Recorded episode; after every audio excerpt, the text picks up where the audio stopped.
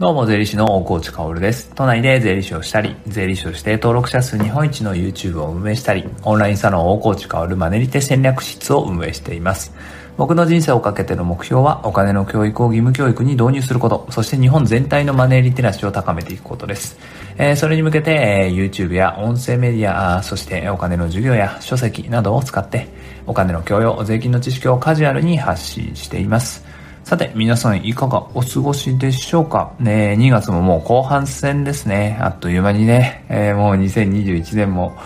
いっかげつと半分が過ぎているわけですね。まあ本当にね、まあ年を取ると、あこう時間が過ぎるのが早いなって言って、年のせいにはしたくないんですけど、まあ僕も先月さんじゅうはっさいになりまして、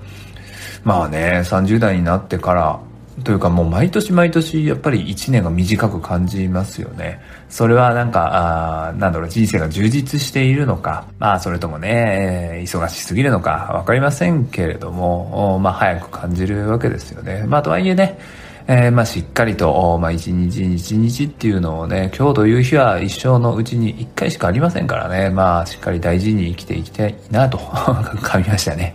大事なところでね、生きていきたいなと思うわけです。まあ昨日はにがつじゅうよっかでバレンタインデーだったんですけど、なんか僕モテ期が来たのかなと思ってね、まあツイッターにね、チョコレートを作りましたっていうね、ツイートが流れてきたわけですよ。えー、子供からね、フリーランス税本、僕の本の表紙ですよ。あれをかたどったね、チョコレートを作ったよって子供からこうね、流れてきたので、チャプター欄に ユーアールエル 貼っておきますので、ぜひぜひ見てあげてください。かわいいですよね。本当にもうモテ期ですね。子供からモテてます。まあお金の授業とかね、えー、小中高でやり始めましたから、まあ子供にモテたいですよね。えー、嬉しいことでございますので。まあ、チョコレートなんてね、なかなかもらわないからね、子供にもらうなんて久しぶりっていうか初めてかもしれないな。僕はあの、姪っ子っていうのがいませんからね、甥っ子しかいないので、なんか本当に嬉しかったです。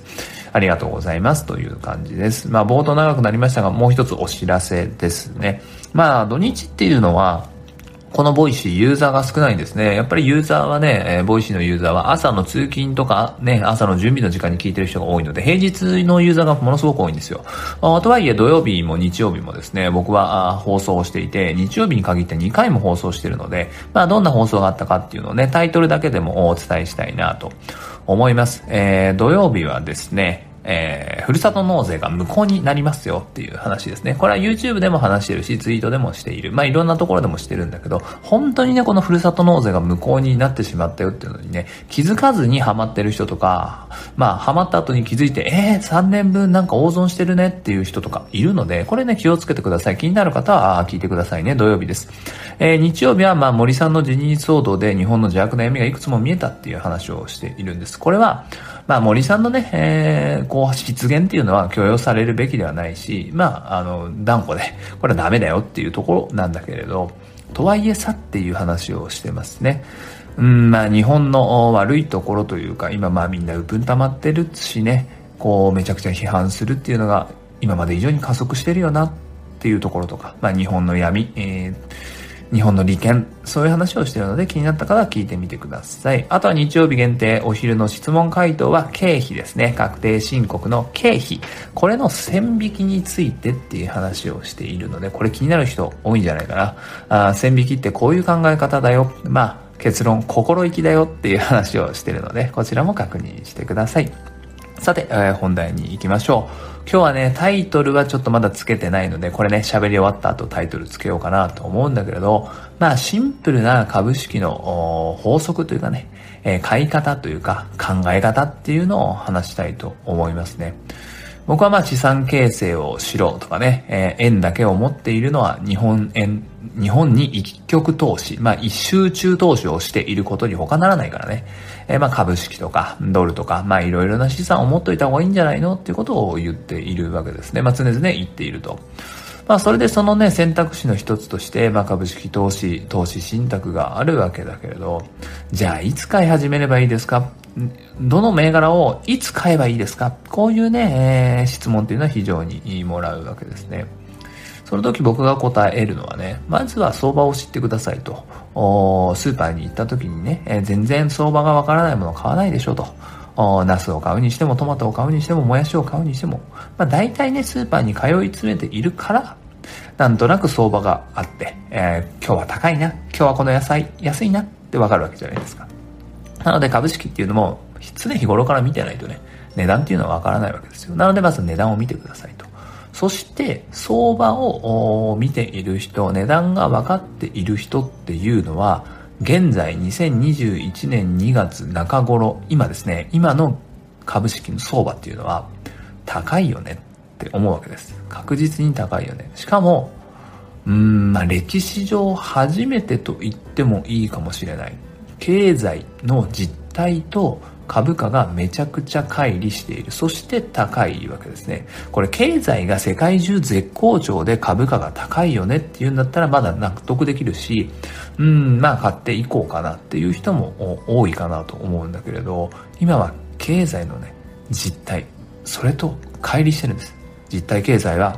絶不調ですよね。だってコロナ禍において、まあ、世界中お金すりまくってるわけですから、経済対策としてお金すりまくってさ、給付金出しまくってさ、お金がね余ってるところには余ってるんですよね。だからその余ったお金が投機マネーとして株式とかね、あとはゴールド、そして仮想通貨に流れているわけなんです。なので実体経済、これはすこぶる調子が悪いんだけれど、株価に関しては世界中でですね、まあ歴史上の最高値っていうのを更新しまくってるわけです。ニューヨークダウも、そして日経平均ですが、ドル建てだとこれ最高値更新しましたからね。せんきゅうひゃくきゅうじゅうねんのバブルをドル建てだったら超えたっていうことなんです。だからドル建てでね、世界中の人たちっていうのは日本経済を見るからさ、日本の株式は、まあ、数字だけ見ると今絶好調だね、まあ、歴史上一番高いわけですからねって思われちゃってるっていうのはまあ現状なんだよね。で、シンプルな考え方なんですけど、この株式市場っていうのをね、まあ、ずーっと見るわけですよ。まあ、にひゃくねんスパンぐらいで見るわけですよ、過去。必ず暴落っていうのがあるんですね。弱気相場と強気相場っていうのがあるんですね。そしてそれは繰り返すわけですよ。これもう本当にシンプルな考え方ですね。ずーっと強気相場は絶対続かないんです。つまりずーっと上がっていくってことはないんですよね。いつか下がる弱気相場が来る。でもずーっと下がることもないんですよね。いつか上がる時が来る。まあ、これが株式のシンプルな考え方。そしてにひゃくねんスパンで見るんだれば、まあ、にひゃくねんじゃなくてもごじゅうねんとかさんじゅうねんぐらいでもいいんだけれど、強気相場と弱気相場を繰り返しながら、必ず世界中の経済が上がるんであれば、地球規模で人類が成長し続けるんであれば、上がり下がりを繰り返して最終的には右肩上がりになっていくんですね。つまり今世界中ね、お金すりまくってますよね。えー、そしてお金余りまくってますよね。で、株価が上がっているんですよ。次ですよ。次、下がる時が必ず来るっていうことですね。しかもこんな上がり方をしてるってことは、次の弱気相場っていうのは、歴史上稀に見る弱気相場になる可能性が高い。世界三大投資家のジム・ロジャースも同じようなことを言っていますね。次の弱気相場っていうのは、まあ、僕の人生にとってもあなたの人生にとっても最悪のものとなる可能性があるでしょうと言っているわけですね。そして僕はそれもね、同感なんです。同感です。なので今どうすればいいかっていうと、これそもそも株価上がってるのって金が余ってるからですよね。世界中お金すりまくってるからですよね。じゃあすりまくるのが終わるのはいつかっていうと、コロナが明けたらですよね。じゃあコロナが明けたら、下がるんじゃないのっていう見方はしてる投資家、そういう見方をしてる投資家っていうのは多いわけです。僕もやっぱりそれはちょっと気になっている。コロナが明けた時どういう動きをするのかなと。ってことはさ、今、まあ上がっているからね、株価っていうのは世界中で上がっているから、今買いたい気持ちもあるんだけれど、僕は、あー、コツコツと買っていきますね。株価っていうのは上がり下がりを繰り返し最終的に上がっていくんだけれど、角度としては、下がる角度はとんでもないから。コツコツドカンっていうね、えー、言葉があるんだけれど、コツコツコツコツ株価は上がっていってドカンと落ちる。そしてコツコツコツコツ上がっていってドカンと落ちる。そして最終的には長いスパンでは上がっていくんだけど、このドカンに備えて現金をしっかり持っておくっていうのはね、買いすぎないっていうのは非常にシンプルな考え方かなと思いますね。えー、これをね、まあ参考にするかどうか聞いてる人次第なんですけど、参考になったら嬉しいなと思います。それでは素敵な一日を最後まで聞いてくれたあなたに幸あれ。じゃあね。